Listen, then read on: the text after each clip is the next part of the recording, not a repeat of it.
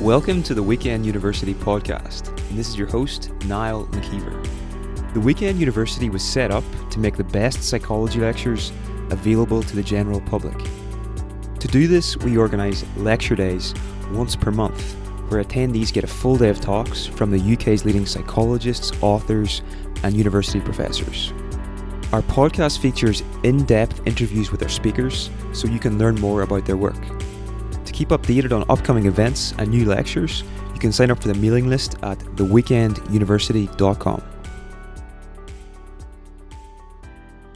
This episode features a lecture from Emmy van Deurzen on existential philosophy and psychotherapy. Emmy is a philosopher, counseling psychologist, and one of the world's leading existential psychotherapists. She founded the School of Psychotherapy and Counseling at Regent's University, the Society for Existential Analysis, and the New School of Psychotherapy and Counselling at the Existential Academy in London. Her application of philosophical ideas to psychology, psychotherapy, and counselling has been instrumental in establishing the existential paradigm in the UK and elsewhere in Europe and around the world. Emmy lectures internationally, and her books have been translated into well over a dozen languages. To date, this has been one of my favourite lectures at the Weekend University, and I think you're going to get loads from it. Enjoy the show.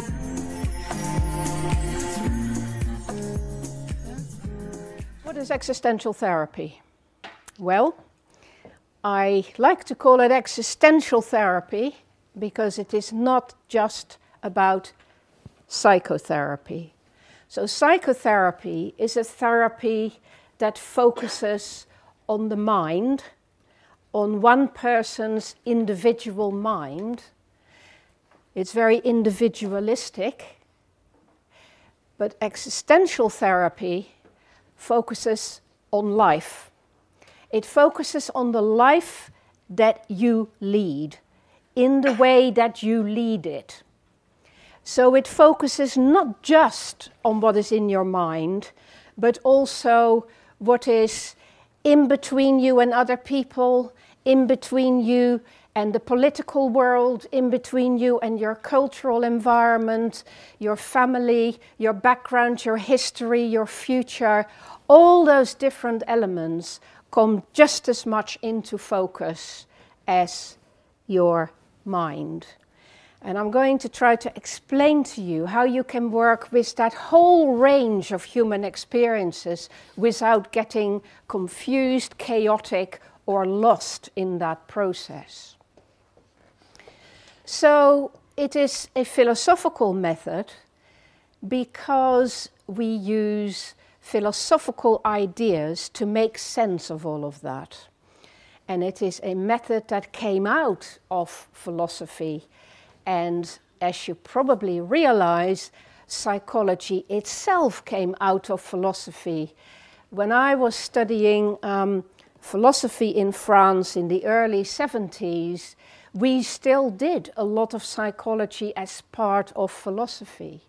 But it was just around that time that things were really being split. And so later on, I decided to retrain and do another first degree and then my training as a clinical psychologist because I had started to work as a philosopher with only a master's degree in philosophy in mental hospitals in France and while I found that a really great challenge to apply philosophical ideas to those really deep problems of mainly autistic and psychotic people that I worked with, and I wanted to learn more about it. So that's when I retrained as a clinical psychologist and as a psychoanalytic psychotherapist in the Lacanian tradition because that is what everybody did in France in the 70s. You couldn't get away from it. So when I came to this country eventually in 1977, it was because I was invited by the Philadelphia Association and the Arbours Association, which you may not have heard of, but which are organizations to do alternative work in those days they called it anti psychiatry, with people who had been in mental hospitals and who wanted to stop being treated as patients, wanted to stop their medication, and wanted to go as deeply as they could into their difficulties to try and make sense of it for themselves with the assistance of professionals. You did it. Well done. Thank you. Thank you, my hero. Thank you, Phil. Fantastic. So I don't know what he did with the, the slides, but let's um, go back to that one. Okay, so um, as I said, that was a, an offer I couldn't refuse, and I left everything behind me in France. Uh, bear in mind, I had gone to France from the Netherlands, so this was my third language and my third country when I came here. And it was quite overwhelming, I can tell you, in spite of having worked in psychiatry for five years by then and having all those qualifications, to live in a therapeutic community with people who had given up using medication and who wanted to do things just by living there and talking whenever they wanted to, not, you know, 50 minutes here and 50 minutes there. No, this was the place I lived for a year, and they had access to me 24 7 which of course in practice meant knocks on your door at two o'clock in the morning. I'm suicidal. Can I come in? And sitting on your bed. This teaches you to think about psychotherapy in quite a different way. And for me, the philosophical side of that became more and more important. And at the end of that year, after a long trip through California, staying in Esalen and other places where uh, experimental things were being done in psychiatry and psychotherapy, I started teaching the way I had learned for myself to work with these people and how I could use both the philosophical ideas and the psychological ideas to pull that together to stand with people when they are at the depth of their suffering.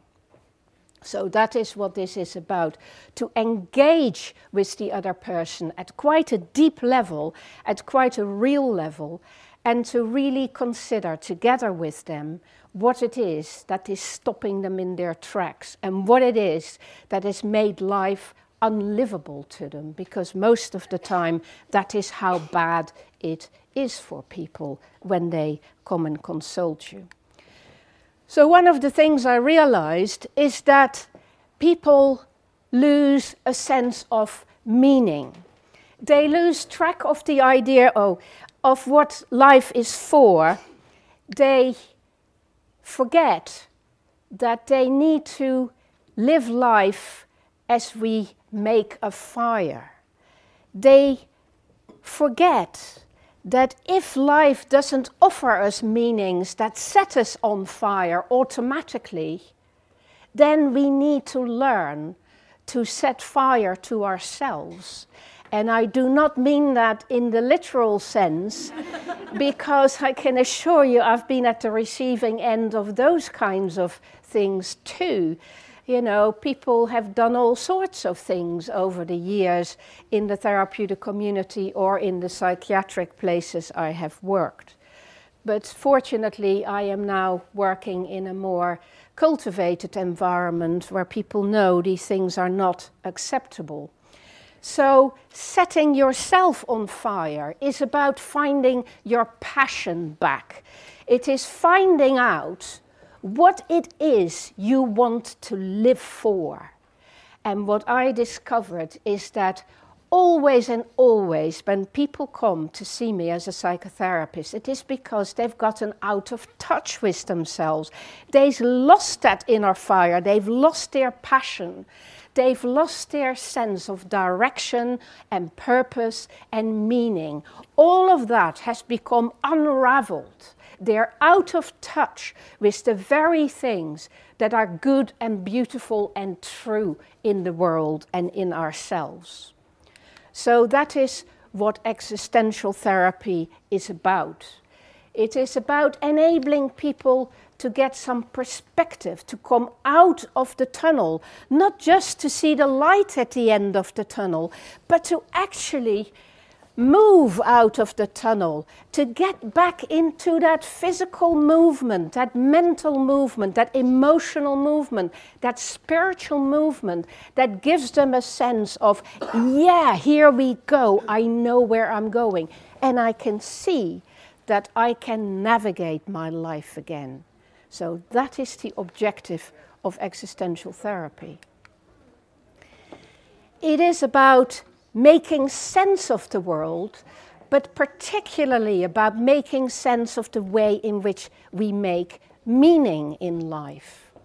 So there is quite a difference between making sense of something and making meaning of something. And the way in which I view that is that meanings are always complex and they're always multi layered. As a philosopher, I have entirely rejected the opposition between dualism and monism. I believe everything is layered and multi layered and diverse. It isn't binary, it's never binary, but it's always complex. So I'm not interested in materialism or idealism. All of it is true in some way. Our challenge is to fit all of that together and to understand how we create a pattern of meaning that we can thrive on and enjoy living with. So I have this system of looking at things always systematically at a physical level, a social level, a personal level, and an ideological or spiritual level. Because everything has each of those aspects. And you can argue with me about why four. Well, four historically, because of what other philosophers have said about that, and because if you have more than four, it gets a bit unwieldy. But then, of course, you can divide the four into fours each of them. So you have 16, and you can play with it. Or you can say, well, if this is life, like a big cake, we can cut it up into four slices, or we could cut it up into five or six. I don't really care. I just use this arbitrary four way cutting up of the cake because it works for me and because it makes sense to people. So, before we go any further, before I taint you with my ideas, take a piece of paper and a pen and write down eight statements, or 12 statements, or 16 statements, or 20 statements about yourself. Quickly, just a word, you know. Who are you? What defines you? Who are you? What are your meanings? But try to make it divisible by four. It will make it much easier. Okay, now what I would like you to do is to talk to your partner. You've already sort of partnered up in the previous session.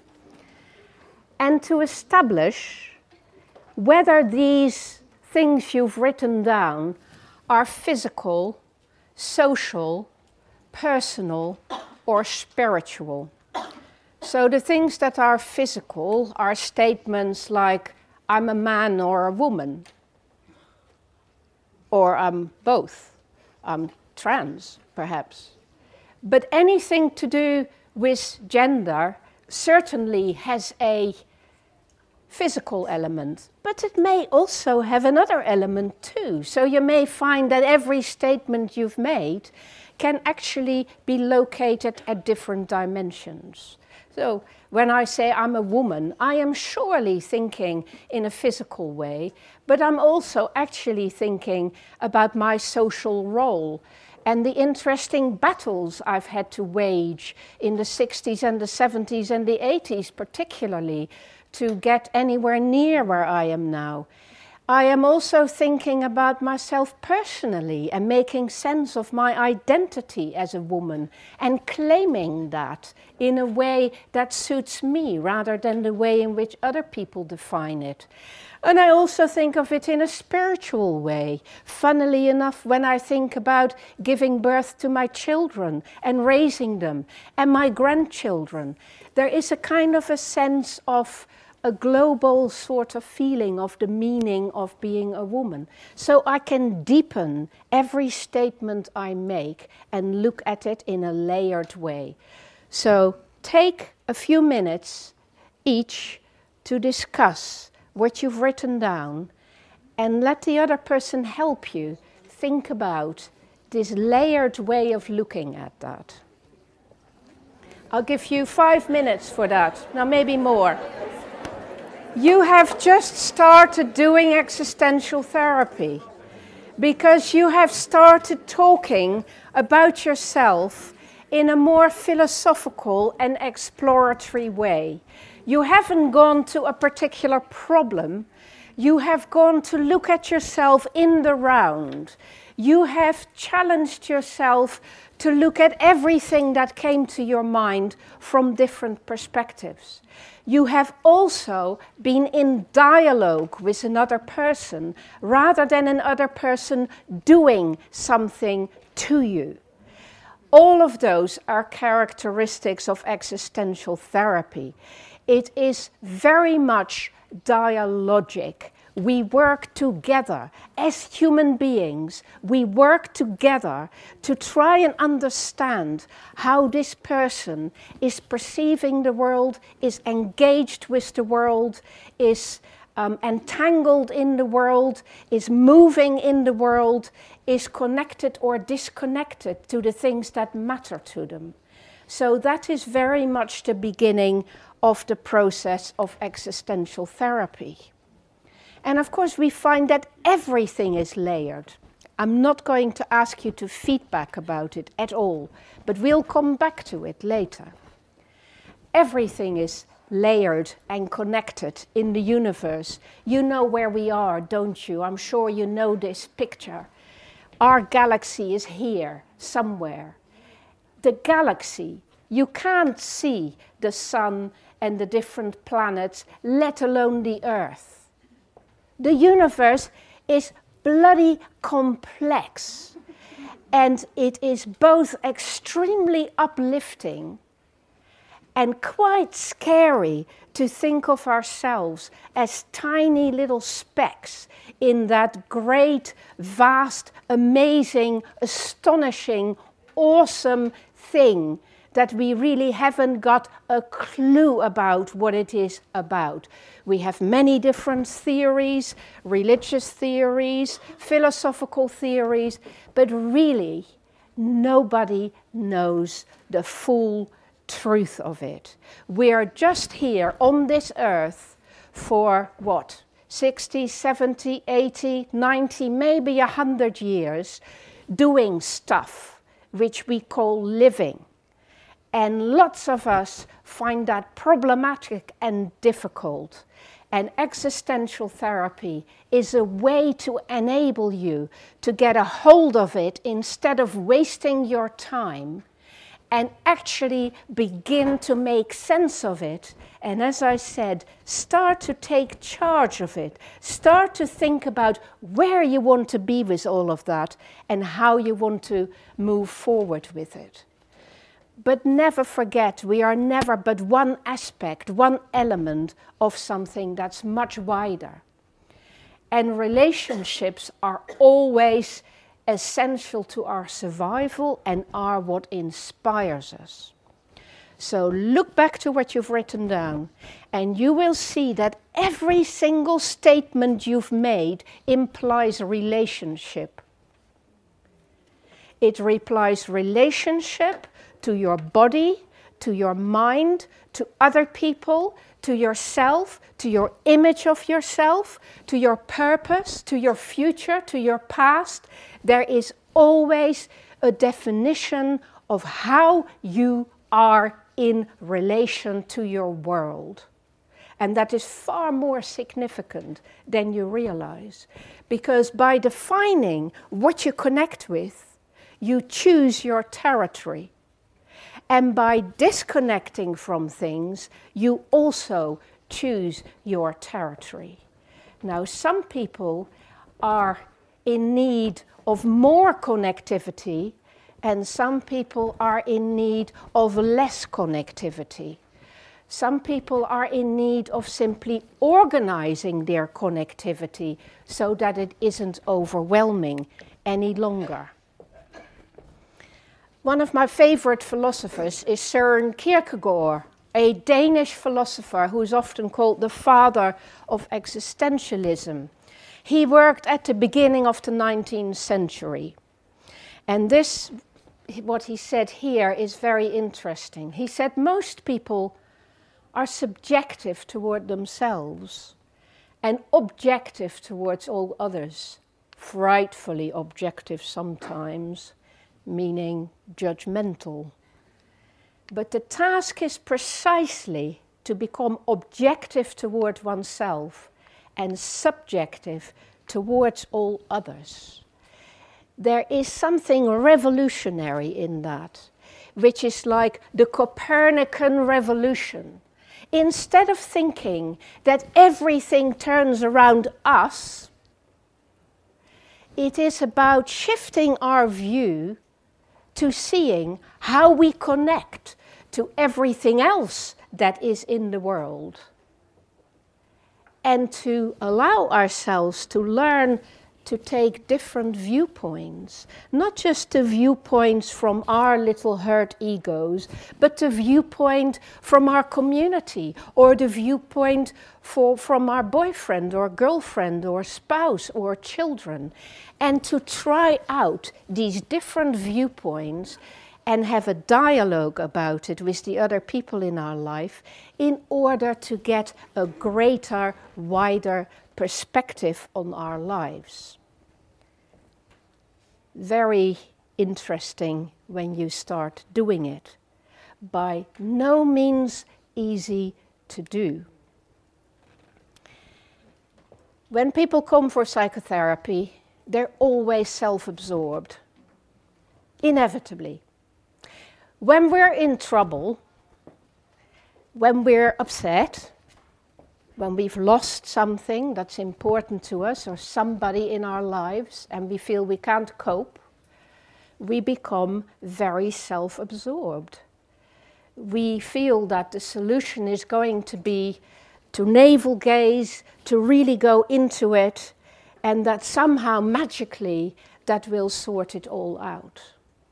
Well, actually, very often the solution is that we have become too cut off and too self absorbed and too obsessed with the problems, and that by taking a wider view and bringing other things into view, things resolve and start to change all by themselves. So it is often about re engaging with the world rather than disengaging from the world. And of course, engaging in different ways as well. Existential therapists refuse the system of psychopathology. Now, don't get me wrong, I teach all my students to learn about the system of psychopathology and understand and being able to engage in psychiatry with other professionals to be able to make sense of what they're talking about. But I also teach them to get away from pinning labels on people and calling things names that reduce a person's capacity for openness and broadening of their understanding of themselves. Because most often, when people come for therapy, they've had labels pinned on them and they say, Oh, I'm coming because I'm very OCD ish and I really need to sort it out. Or, you know, I am really quite autistic and I really need to think about that some more. People take these labels very seriously and they think they define them. Not true. we all have the capacity for all of those behaviors and all of those experiences. Some of us more than others, you know, let's not fool ourselves. But nevertheless, we are much more changeable and much more flexible than we often like to think. So, existential therapists inquire as to what people's problems with living are rather than what their psychopathology is. And they draw on the wisdom of philosophy to work on that. So, as existential therapists, we use philosophical method. Now, let me throw some nice philosophical words at you. So, we use, for instance, phenomenology, which I'm going to teach you in a moment, quite simply. How many of you know how to work with phenomenology? Very few. I will tell you a bit about that. Dialectics. You've all heard about dialectics, but how to use that in psychotherapy. Maieutics, you know what that is? That's Plato's science of midwifery. That's what maieutics means. It's the science of midwifery. But it's not giving birth to a baby, it's giving birth to the wisdom that is at the heart or in the head or all over any person that you speak with. It is about finding what they have inside of them in terms of knowledge and wisdom, but have hidden away, and helping them give birth to it. So that tells you straight away what existential therapists do. They give birth so that the other person can become more than what they were before. They do not impose their own idea or their own interpretation on the person. They help them find out what they know and that is what hermeneutics is about. So, hermeneo in Greek means I always have to show off my classical education. It's one of the things that gave me most confidence when I was a teenager. Yes, my sister bullied me, but I spoke Greek and Latin. So, you know, I must be okay. So, that's become a sort of part of my identity. So, maieutics is the science of interpretation, but not in a Freudian way, not in a way where we have a theoretical framework and we apply that framework to what we see in the person and we make an interpretation saying that's an Oedipus complex, that's a Freudian slip. No, we say, look what's happening there. Let's describe it. Let's look at it together. What do you make of it? What is your understanding of it? What is your interpretation of what is going on? And then we can dialogue about it. We can argue about it even. But at the end of the day, it is about that other person owning their life, their understanding of who they are. I'm not going to tell you what it means that you wrote down those words rather than other words. And you might write something quite different next week, or would have written something different yesterday. I'm not going to say that's a psychological test, I'm going to mark you out of a hundred on that. No, it's just a vehicle. It is, in fact, what we call a heuristic device. Heuristics means the science of searching for something. It is a philosophical way of searching for what can be found. Very often, heuristic methods involve us looking into our own hearts and minds while we're working with the other person. And this is also part of the phenomenological method. So that is what you will find out about in a moment. So existential therapists are directional rather than directive. They enable people to find their own direction. They do neither impose direction, they are not prescriptive, nor do they not impose direction by being laissez faire and allowing people in confusion. They engage, but they allow the other person to find their own way, to get out of their stagnation, to become more productive in their life, and to be able to feel conversant with their possibilities. Nietzsche who is also one of my favorite philosophers, and who, of course, followed on quite nicely from Kierkegaard as he worked at the end of the 19th century, said, Man's task is simple. He should cease letting his existence be a thoughtless accident. Man or woman, or all of us, should become more reflective about life and about ourselves and everything else. That, by the way, is a picture of the Oracle of Delphi.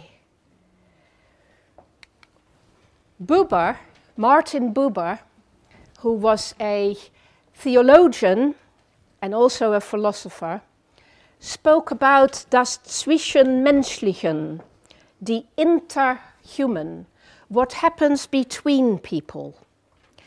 And he said, It is not you or I that do communication. It is something we create together. When we come together with another person, we create the interpersonal world, and it is a third thing. In the space between us, something is created that each of us responds to differently. It is a bit like cooking together. We create a new sauce to life, and we both contribute to that. So, existential therapists aim to teach people how they are powerful in that dialogue, not to dominate that dialogue, but to enable the other person to become conversant with what happens for them when they enter into that dialogue. Buber thought that truth is found in that conversation and that all actual life is an encounter. An encounter between me and other people, or an encounter between me and a landscape, for instance, or a place, or a memory. It is only when I enter into that encounter that something new takes place, that something is changed. This is what we call intersubjectivity. It isn't about me being subjective and you being subjective. It is about us both putting our subjectivities together and creating something quite new, which we call intersubjectivity. But we can only do that if we've taken that first step of not just being in our own subjectivity in a defensive way or accuse the other of being, objectively speaking, this, that, or the other. We need to open our minds, get out from our defenses, and enter into what Thiele called a loving struggle. A loving struggle with the other but also a loving struggle with life. You know that Buber made a distinction between I it relationships and I thou relationships. Very clever insight. So, the most cleverest part of it is usually forgotten. And it works like this When I enter into a relationship with this clock, I see this as an object. I relate to it as a thing. Same with the computer. Same with that table. Same with this clicker. And I might get very annoyed with it. I am in an I it relationship. Now, a lot of the time, we treat people as if they too are like objects in our life. We use them, we, you know, abuse them, we say nasty things to them, we think bad things of them, we become suspicious of them, we're annoyed with them. We treat them as annoying objects or objects we can use in our lives. To truly learn to see the other person as a sub subjective entity as a bit of life in the world takes quite a bit of undoing. Even when I stand here, I can do it with you because you've got a nice open look in your eyes. And some of the other looks, you know, make me a little frightened. I think I mustn't pick you because you might feel I'm assaulting you in some way. You're up for it. I look at you and I think, Gosh, what's hidden behind your eyes? What history is hidden there? What experiences, what worries are there? What anxieties? And it's quite overwhelming when I start seeing you like that, with an inquiring and open mind. And I already feel something quite different about you when I allow myself to do that. It almost brings me to tears to start guessing at who you really are and what your struggles are in this world.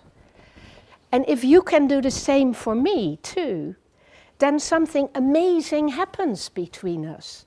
We put together that loving openness with the other and we change ourselves. And that's the genius bit in Buber when I relate to the world in an objective I it way, I harden myself. I make myself instrumental. I become like a thing myself. When I open to the other and I inquire as to who really they are and how really they are in life, in the world, what they live for, what matters to them something shifts. Something shifts in them, in between us, and something shifts in myself. And so it is when I'm in therapy with my clients, I become a better me than when I am doing the principal bits and I have to, you know, keep order or I have to make annoying decisions about discipline or things like that. I become instrumentalist and I hate that feeling. But that too needs doing. We cannot just be in I thou. Some of the time we have to be I it. We have to be tough minded and we have to deal with the world of things. So both those things are necessary. As long as we remember, as Paul Ricoeur has it, a very good philosopher, hasn't had anything like the fame he deserves. He spoke about the only way to achieve some form of knowledge is to come through it through dialogue. And you know why that is? It is simply because if I come to knowledge without coming through dialogue, I have only one perspective on it. I do not have the benefit of the different views. And it is really in dialogue that we find out all the blind spots we've got and all the set ways of interpreting and thinking and meaning finding that we all stuck with. So, this kind of therapeutic dialogue we get into is amazing because it helps us to go beyond what we normally would assume is the case about things. It involves us both in the archaeology or the landscapes of the past. So, yes, we explore the past as if it is archaeology. And also the teleology or the landscapes of the future. And of course, we do that very much in the present by creating this intersubjective dialoguing that changes us both.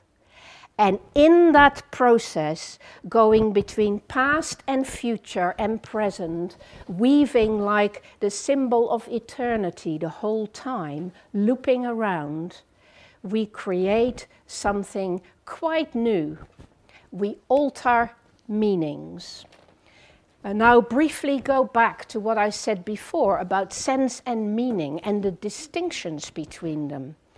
So, sense making we do by relating to external things, and meaning we make by coming to our own intrinsic motivations.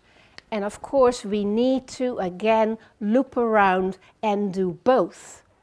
If people make meanings that are intrinsically important to themselves, they become cut off from the world.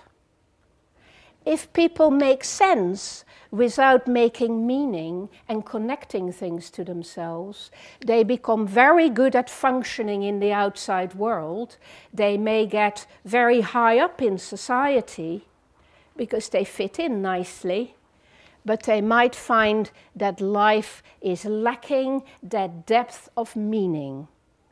And I see both kinds of people.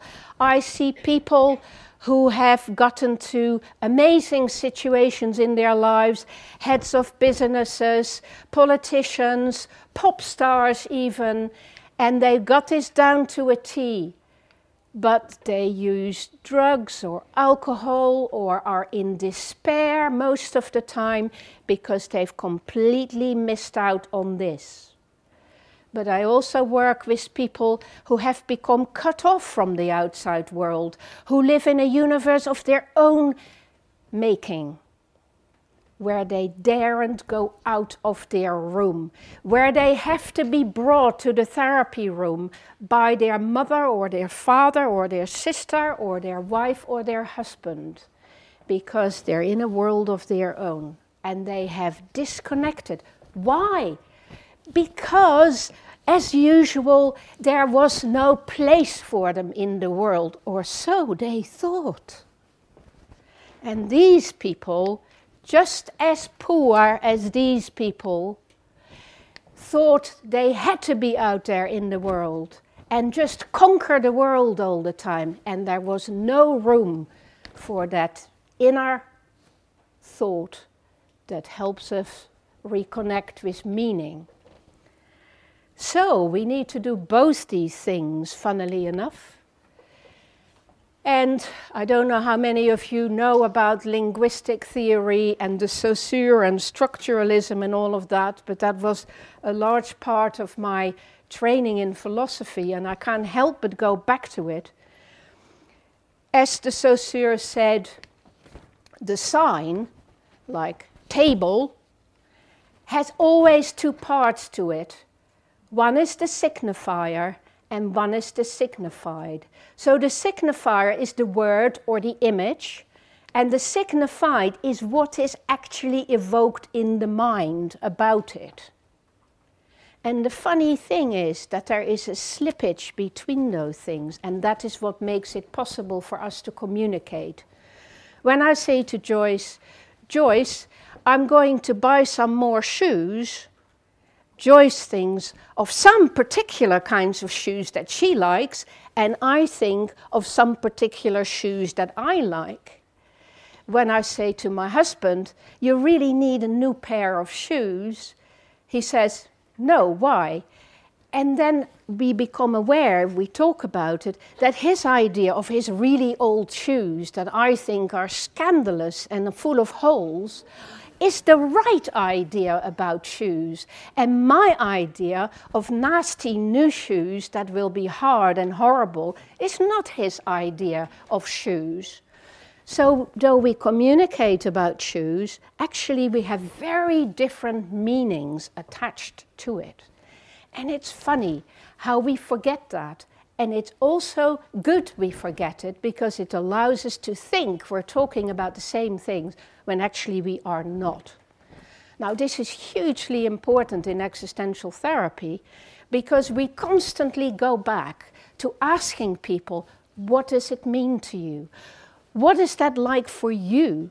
Or what is your idea of that? Or how would you define that? We investigate with the other person what their life, their universe is actually about.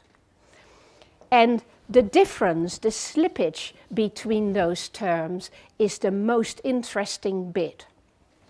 And you know how I told you earlier that I grew up in the Netherlands for 18 years, did my classical education there, then moved to France, then worked and studied and lived there for many years, then came to England. Well, you know, each time I made that linguistic move, I lost all my signals. I lost all my ability to make myself understood or explain things. But you know, at the end of the day, and there is now research on this, when you do that, one really good thing happens. You get disconnected from the signifiers and you tune in to the signified. So I'm always aware when I use words, I don't think about the words, I think about the thing itself. I think about what it is I'm actually talking about. And then, like magic, I get words in Dutch, in French, and in English, and I just need to pick the right one. Sometimes, now that I'm getting ancient, that is failing, the wrong language coming into my mind, and I go, what, I know it in Dutch and in French, but what the hell was it in English? Or the other way around. It's random. Well, it isn't random, but you know, it can be different languages that come or don't come. So, to get back to what you were talking about earlier today dreams, but also to get back to what you were talking before this session memories. These things are not connected to the words. They are in between. Your dreams and your private meanings and your memories and your imagination, they are not objectified in the way that you might think. They are invisible. And to recover the freedom to go back to those realms is what will make you feel really good about your life. So, the term I like to use is that in existential therapy, we try to connect to a person's ontodynamics, which means, of course, the dynamics of life, of being, of existence, rather than psychodynamics. And we help them to figure out what it is that is most meaningful to them and how they can make progress towards creating more meaning and more understanding in their lives as well. So it is very much what I like to think of as an evolutionary project. But that means it's also about learning. It's about learning new ways of thinking about themselves and about the world about interacting and communicating, about planning things and wanting things and abandoning things. And it is always about dialogue. It's always about a search for truth. It's always about finding your passion, finding your inner authority, and learning to value your own voice and thinking for yourself. Don't let anybody tell you what you believe or what you think allow yourself the space to hear yourself and listen and communicate with yourself. So important. And out of that, you will know what your overriding purpose in life has got to be. We have many small purposes in life. There are many tasks and duties we need to accomplish. But beyond that, there is a wider purpose. There is what is it you want to have done with your life when it's the last day of your life? How do you want to look back? What do you want to have achieved with it? And in order to make sense of it, we have to use all these things I've said before. We have to understand the paradoxes that function in life and the dialectics at work. We have to think about oppositions like freedom and responsibility and life and death. We have to think both about our talents and our vulnerabilities. We have to think about the whole range of time, not just about one. And of course, existential therapists don't abandon the facts in psychology. They still learn about Piaget and Jung and Freud and Skinner and William James and Watson and Pavlov and all of that. Because these were the pioneers who came up with ideas about how things do work out. And it's important to know about it and to be critical about it and engage with it critically so that you can rethink it. And now, a more sensitive issue. Yes, we also accept positive psychology because it is useful to know some of the scientific data about what makes a person feel better and what makes a person feel worse. So, let me take you through this quickly. These are all scientifically proven facts. If you practice smiling, you will report greater happiness in your life. If you sleep more, you will say your well being has improved. If you practice gratitude, thinking, what was good today? What are the gifts I have received today? What has life offered me today? You will feel better. Most religions do this, you know. It wasn't positive psychologists who invented it. If you help others, back to religion, most religions do this too. If you help others two hours a week, it's got to be two hours a week, it can't just be setting somebody across the zebra crossing you will feel much better about yourself. If you exercise at least seven minutes every day, I do 15 minutes of yoga every morning. Makes a hell of a difference. You open yourself up to the day instead of going, ah, another day. It's really important to do these things. If you go outside more often for walks, especially when it is 13.9 degrees, you will really thrive on that. I try to walk as often as I can. I go on a hill walk every week at least. If you move closer to work, you will also feel better. Yes, I can see a lot of people going, ah, one day, one day. If you spend more time with family and friends, you will feel much better too. If you plan a trip, but please don't take it, you will increase your well being. You understand how that works. It's the idea of opening up your universe, seeing new places, looking at the pictures, imagining it that gets your imagination creative that makes you happy. But when you're on the trip, there are too many difficulties and too many challenges. And many people come back home from holiday saying, never again, or now I need a holiday. So that's how that works. And finally, if you meditate and rewrite your brain, that will affect your sense of well being. So these things are proven to be the case. But think for a moment what happens when I work with the woman who comes to me who says, In the last six months, I have lost both my mother and my father, and my husband has just left me, and my son has just died in a car accident. Do you think I tell her to practice smiling or to sleep more when she is insomniac? Yuck and she can't sleep at all anymore? Or do I tell her just go for a walk and you'll feel better? Of course not. It's a complete nonsense. These things are useful, but they're not what existential therapy is about.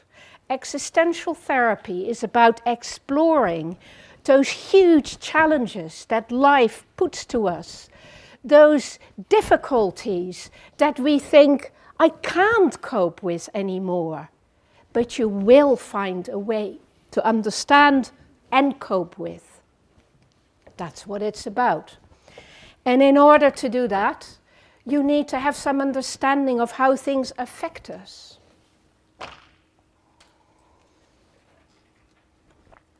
You need to think about how we are all resonating all the time with these things and people and situation and ideas that are all around us and that are hammering away at us the whole time and that we resonate with. But we can learn to either pick up these things and let them affect us, or we can change these things. We can alter them when they hit us. We can interpret and reinterpret meanings. We can transform what happens to us or what comes to us. We can transform it into something productive or creative. We can reflect on it and therefore mull it over internally, not in a worrying way, but in a receptive way, with a trust that we can find a place for it somewhere, that we can receive whatever happens to us. And that's what the session before this was about. It gives you a shortcut to how you might actually stop going over the same thing over and over again and find a space in yourself to just receive it alongside other things that are important too. We can either choose to absorb things and really take the meat out of it, or we can reject it. We can even stop it. Some people get very good at warding things off or sending things back to other people you know, people, some people in business are extremely good at this. I've had to learn to do that myself because otherwise I can't be in therapy with them. I can't. I have to be able to give as good as I get with every single individual. So when I work with somebody who, when I say, You sounded a bit angry there, he says, Anger? That's nothing by comparison to what you'll see in me if you keep telling me what my feelings are. And he's right. That is his way of protecting himself. People find different ways of protecting themselves.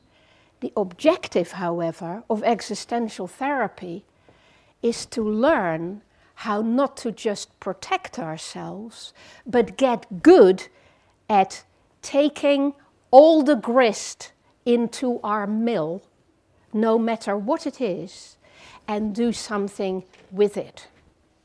So we can learn to magnify things, we can learn to illuminate things, we can learn to refract its many different facets as we would do through phenomenology.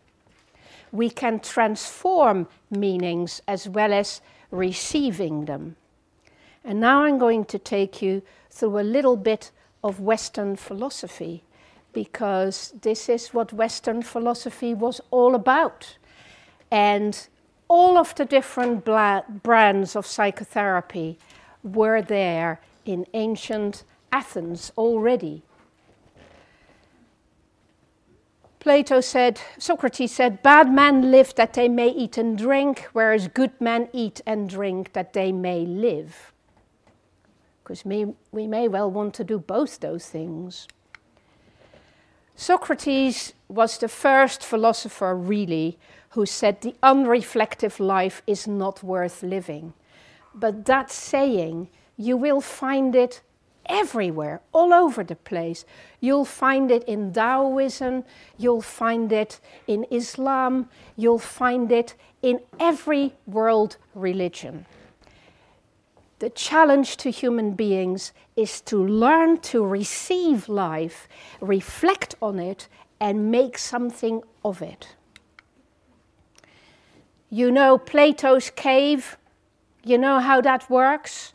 That is absolutely the epitome of what existential therapy is about, as far as I'm concerned. You know, these guys here are sitting chained up to a wall with their back to the wall.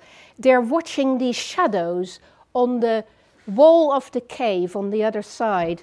And you know what they're doing? They're sitting there their whole lives, arguing with each other, saying, This means this, and that means that. And they're competing with each other, and they're getting into all sorts of problems.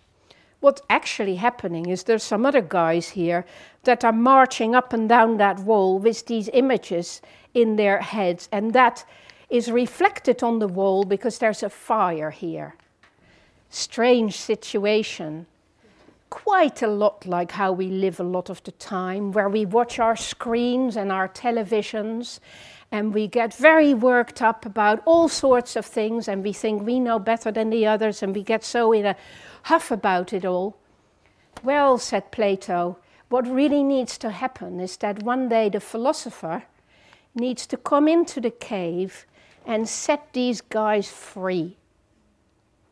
Take away their chains, allow them to get behind this wall, see what's happening with this fire, and then encourage them to climb out from that cave to the sunlight and discover that not only is there a different world here, but there's an entirely different world out there. That these poor guys have been completely alienated from. Well, that's existential therapy. When people come to me, they're like in chains. They're going round in their heads with all sorts of things that really ought not to be the problem. And when they start to think about the big issues, about the things that truly matter to them, that will matter to them by the time they die, hopefully at the age of 90, after a long, productive life, then these problems are insignificant suddenly. They start to think about what their purpose is, what their direction is, what they want to do. Of course, there's another way to look at it, which is that they should explore the cave because the cave you fear to enter holds the treasure you seek. And that's true too. So you can play with meanings in all directions, and as usual, everything is true. But everything needs to be set in proportion and in perspective with everything else. So after Socrates came Plato, and after Plato came Aristotle. Plato taught Aristotle.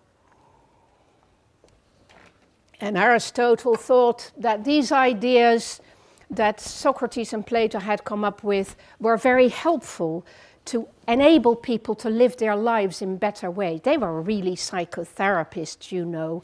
They were talking with people, which is why um, Socrates, of course, had to die because he was talking to the youth in Athens and he got them to have ideas about freedom and change and all that kind of thing.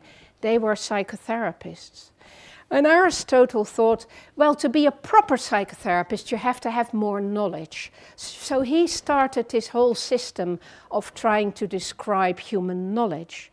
But he also came up with this idea that what people should try to achieve is eudaimonia. Now, eudaimonia means to be on good terms with your demons, to be open to your spirits, to be in good conscience, if you like, to have that process of reflection and understanding going on inside of yourself at all times. And at the same time, he thought you had to benefit the community at large rather than just yourself.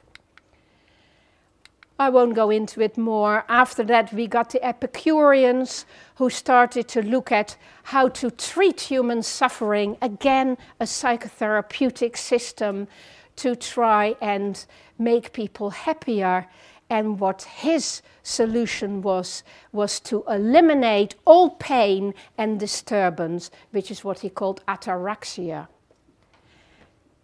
Reduce your life so that you can just control what is still there and all the disturbing elements are gone and make the most of what you've got.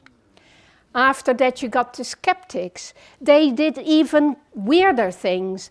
They said, if we can become skeptical and unknowing and uncaring about everything, then all our problems will be gone. Then nothing will upset us. We won't have emotions at all anymore because we'll just say, who cares? Or what's that? Or hmm, not important. And so we get a little way of life without emotions where everything is hunky dory. So they weren't getting rid of false beliefs, they got rid of all beliefs. Well, I know a fair few people like that these days too. Not a good way to live at all. The Stoics got a bit more clever about it. They said the goal has got to be that a person becomes their own teacher in the end, and that we can improve a person's soul by making them exercise their soul every day. So they need to use logic and poetry and other arts to make themselves more open to the good things, and so that the flourishing life can affirm good meanings like wisdom, courage, justice, and temperance. But at the end of the day, it also meant detaching yourself from caring or worrying about things, and they called that apathy. Many of my clients, when they start out, have a complaint about apathy. They have lost a sense of enjoyment or importance about their life. And what they prefer to do is stay in bed all day and not do anything, get away from everything they can. They're not happy at all, of course. So let me skip all the way about um, 15 centuries forwards now to the philosopher Spinoza. The reason I skip so fast and I hope I'm not going to offend anybody. But what happened in between the Stoics and this time of Spinoza is that philosophy became entirely taken over by Christianity. And philosophy basically died as an open discipline. It was taken over by one way of looking at things. But with Spinoza, things change. And of course, Descartes is also a very important influence on that, much as he's maligned. Because Spinoza understood that our emotions are actually extremely important. That these early guys, these Athenians, got it all wrong. They tried each in their own way to stop our emotions taking us over. No, said Spinoza, what we need to do is understand our emotions, not reduce them, but actually make sense of them. And he understood something extremely important, which is that essentially we have two sorts of emotions. We have emotions that make us feel we're going up towards something that matters to us, or we have emotions that take us down away from something that matters to us. Now, the funny thing is, when Kierkegaard talks about this, he says all our emotions of aspiration, of going up, make us anxious. That's what anxiety is. Anxiety is those upswinging emotions that make us want something, that make us want to do something. Because what is anxiety? It's just a simple mechanistic thing. It's adrenaline. It's our bodies getting geared up for the thing we want to achieve, the thing we need to do. The problem arises when we want to do it on the one hand, and on the other hand, we suppress it. Then it spins out of control. It becomes like panic. So imagine you're sitting there thinking, oh my God, what rubbish she's talking. I wish I had the courage to say something about it. Shall I put my hand up? Shall I put my hand up? Shall I do it? Shall I not? Shall I do it? And you get this adrenaline, this lovely flow of energy, but you suppress it and you say to yourself, no, they're all going to think I'm stupid. Or, you know, it won't make any sense. Or she seems so in the flow, I don't dare cut her off. And so you suppress your energy, and then you become slightly unpleasantly out of touch with yourself. But if you use the energy and you go for it, and you go for that purpose that your passion directs you towards, you won't be anxious. You'll feel energized. You'll feel excited. I can guarantee you that it works that way. I used to be an extremely oversensitive and very nervous child and teenager, and I put myself through lots of risky and difficult challenges and situations. And once I learned that this is how it works, I could reinterpret those feelings and I could say, yeah, here it goes. I'm on a roll. Here's my energy rising. Great. I know what I want to do with it. And from that moment on, it was no longer a problem. So Spinoza took the view that the universe is lawful, which we pretty well think it is, and that therefore, if we understand how ontology works, we can basically work with that. And one of the things he found, and many others have found, is that everything has an opposite. This is how kids learn to make sense of their existence. They say something is low or high, big or small, far or near, good or bad. You know, when they read stories, it's about goodies and baddies, and they get really into this, this black and white thinking. It's either this or it's that. It's very important that we learn to do this because we learn to discriminate when we do that between one thing and another. But it is entirely wrong to think that that discrimination is in one thing and another because actually this is just a way for us to make meaning of things. What is really the case is that everything is incredibly complex and must be looked at in the round to really truly make sense of it. But at first, we start with the flow of energy between the extremes. You know, there we are the positive charge and the negative charge. That's what energy is, the flow between. That's what thunderstorms are like, too. A positive charge on a sunny day with a negative charge at the bottom of the cloud, and kaboom, you've got your lightning and your thunder. So, is there enough differential in your lives, or are you running out of energy? How do you get the differential back into your life? Very often it is about having more diversity in your life, having more challenges in your life, having more difficulties in your life, having greater problems in your life. Ha! We turn it upside down because problems and difficulties are there to give you energy, to bring you to life, to make you think about solutions you can find, ways in which you can be creative around it. This is how life works. And this is how we come to dialectics. You know, that thing that Hegel came up with and then Marx turned into an economic theory. But actually, let's go back to Hegel for a bit and see how that works. One thing opposes another, we find a synthesis, and then that in itself becomes a new thesis with an opposition, and so on and so forth. Well, as it happens, there is an ongoing process there. Yes, use your energy. Tell me all about it. How do I get more problems in my life?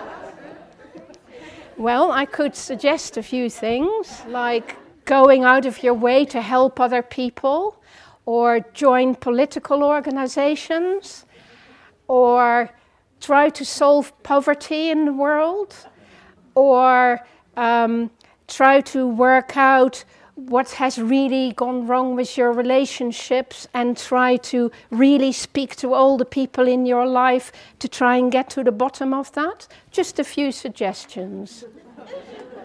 Might that help? Yeah. no, seriously. It is important we challenge ourselves and we do seek out problems and difficulties. So, this is how it works in therapy that was old Hegel there. Somebody comes in with their view of their past, and in the dialogue together, we are comparing that with the present, situation we're in. And out of that is generated a picture for the future, a synthesis, a wider view, a new perspective, something they hadn't thought about. So it always involves rediscovering the movement in your life, that forward feeling of going somewhere, of something good happening, of something changing for the better. And not just by chance, but because you have understood how it works and you're engaging with it. And you start to feel that actually your little unit of humanity can function much, much better than you've ever functioned before. And the sky is really the limit. This is my overview of some of the tensions we all have to work with at these four levels physical, social, personal, and spiritual. And they go across, you know, we have to work with the physical in nature in relation to things, the body, and the cosmos, different layers of that.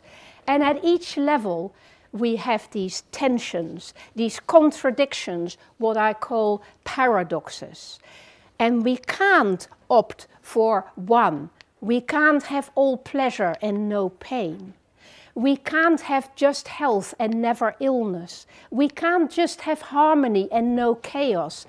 If we're going to open up to life, we've got to accept that we've got to be prepared for both those sides. We can't solve Brexit by leaving or remaining we've got to look at the issues and look at all the sides of the equation, which is what we haven't done.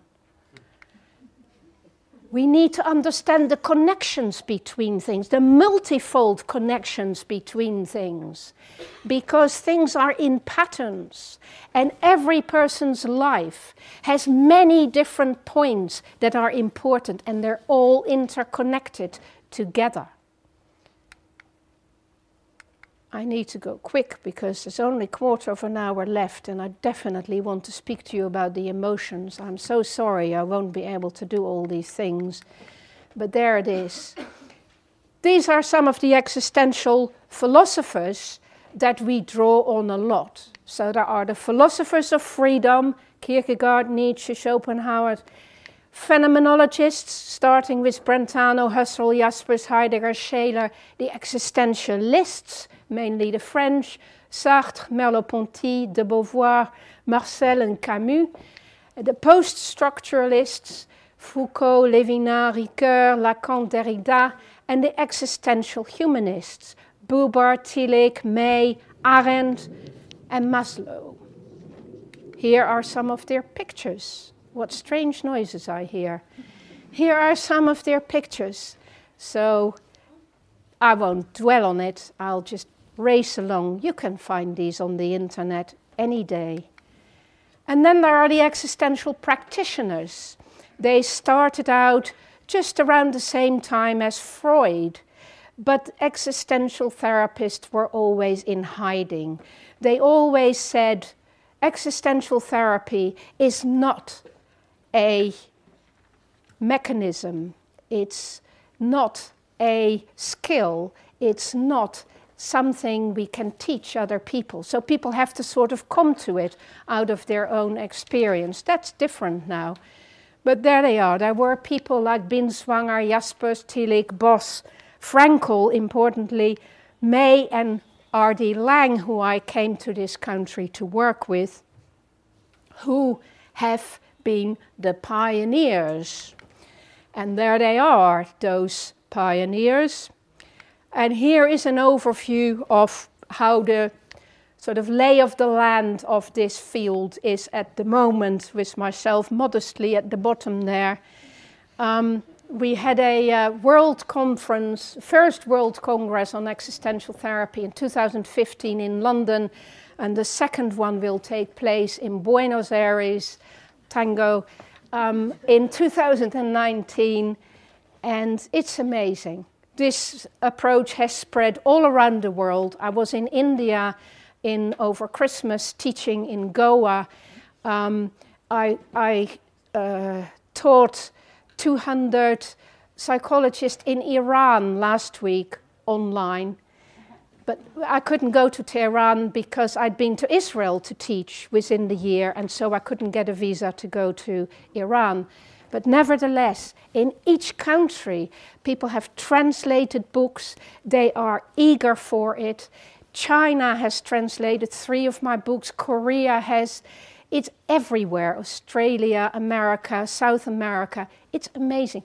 What is the most wonderful thing is that on each continent and in each country, people reinterpret what existential therapy is. Why? Because they attach it to their own worldviews and their own philosophies. It's not being imposed on them. And it isn't about individualism. It is about making room for the whole of existence, no matter how you experience that and how you come to it. So it's all about attunement. It's an educational project. It's about engagement with the world. Of course, I can't teach you phenomenology as I was promising because I just don't have enough time. Just to say that phenomenology was created by basically by Husserl, who was a mathematician, by the way, because he came to the realization that the exact sciences were not enough that in order for us to truly understand the world, there had to be a subjective and an objective side to doing science. And that's what phenomenology is. It is not, as many people wrongly assume, the science of subjectivity. It is the bridge between subjectivity and objectivity. And there are precise ways in which you apply it. And the, that's what we call the phenomenological method, and it involves the phenomenological reduction, the eidetic reduction, and the transcendental reduction. And some of the things to say about that is the phenomenological reduction stops you thinking that you already know what is the case about something or somebody. It makes you humble. It makes you question what your knowledge is doing to you and set it aside, bracket it. And then it makes you go back to what it is you're observing and describe it in great, patient detail. And you do various other things, but no time for that. The eidetic reduction is very important too because it helps you remember that things are dynamic, they are genetically constituted, everything changes. Even objects change. Every object is in a process of change. If you could take a longer view of things, you would see they're all alive. They're all changing the whole time. People are changing. Don't pin them down on how they are today. They were different yesterday, they will be different tomorrow. Give them back that sense of change. Help them understand they don't have to do anything to change, they just have to open up to what is the case and stop closing down who they are or depriving themselves of their connectivity or their self knowledge or their open heartedness. The transcendental reduction is about going inside of oneself and examining how something affects you. In that process, you realize that we all connect up somewhere because what I feel, most of you feel too.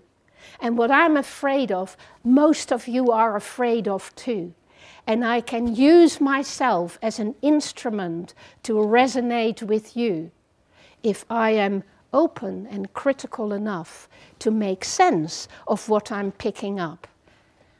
And also modest enough to know that at the end of the day, my perception is mine and your perception is yours. So we work with bias.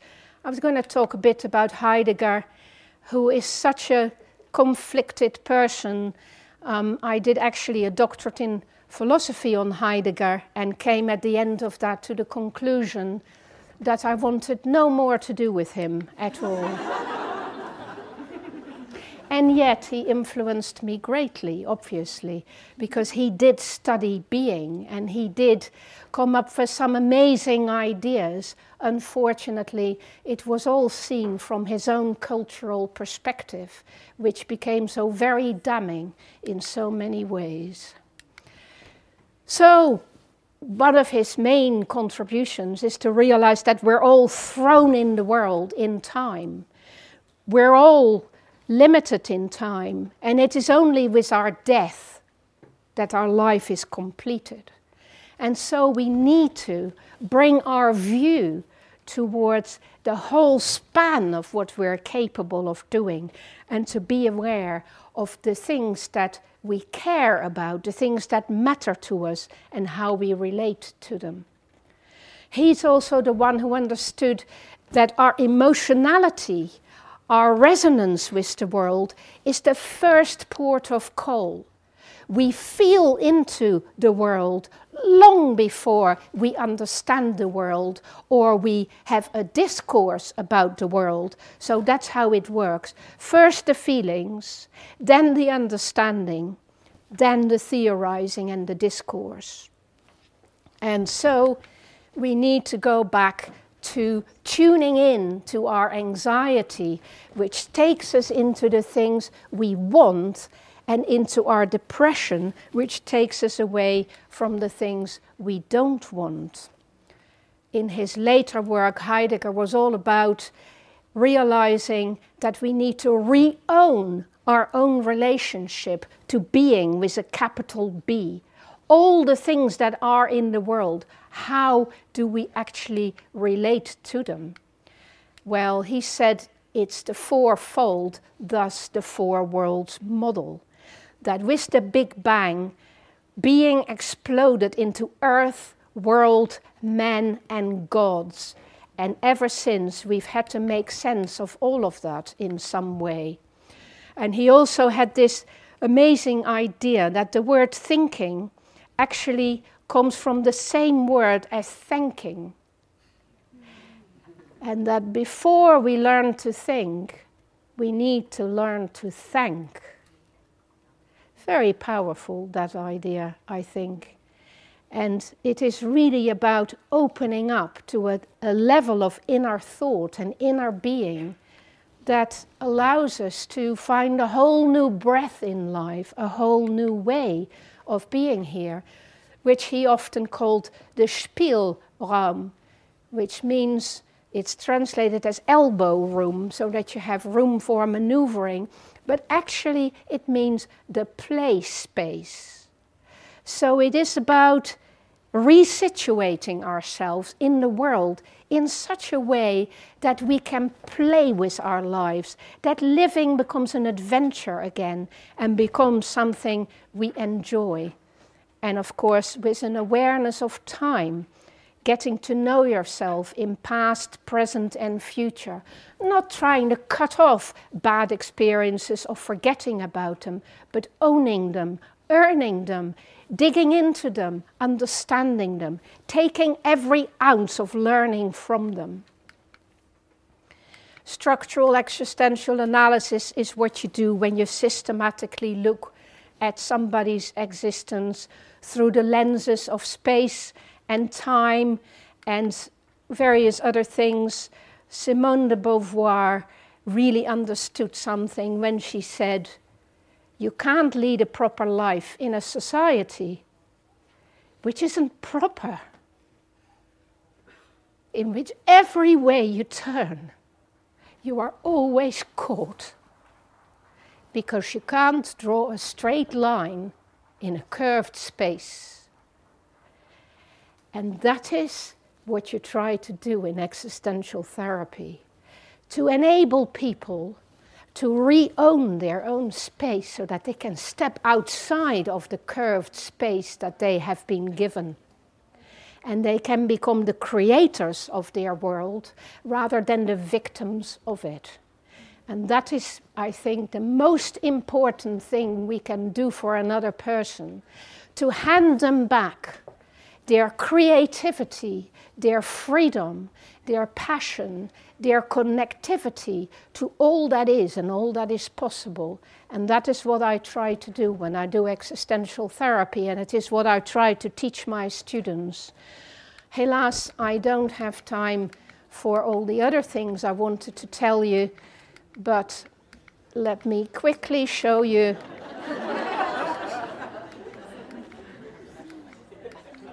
the emotional compass which is so extremely helpful in understanding your emotions.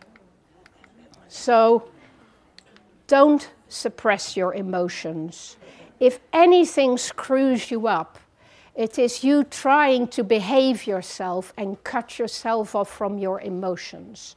Feel into it, make sense of it, give room to yourself. You're worth it, as they say. So, suppression of feelings absolutely leads to dysfunction and despair and to loss of freedom. The best thing you can do is to retrieve all of your emotions and I've created this wonderful compass of emotions where the colors of the rainbow are fitted together exactly as they are when you are an artist, with the primary colors and the secondary colors in their right spaces, and the emotions in their right spaces, because the emotions, as Spinoza knew, relate to each other and relate to this desire we have for the good things and this despair we have of losing the good things. So, in a nutshell, we feel high. Oh, we feel high when we are on top of the world, united with what we love and want. And when we start losing it, we become a bit distant and proud of it. Bad sign, you know, pride comes for a fall. When it's really under threat, we start to feel these feelings that we call jealousy, which is caution, vigilance of my territory.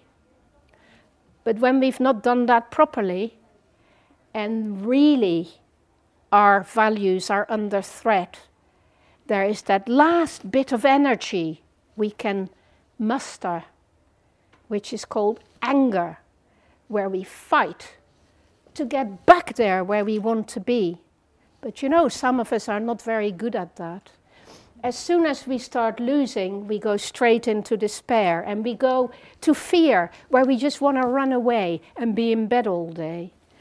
And then to sorrow, when we are giving up what we value and we're grieving, which leads us right to the bottom, which is where we call ourselves sad, where we feel low, literally rock bottom.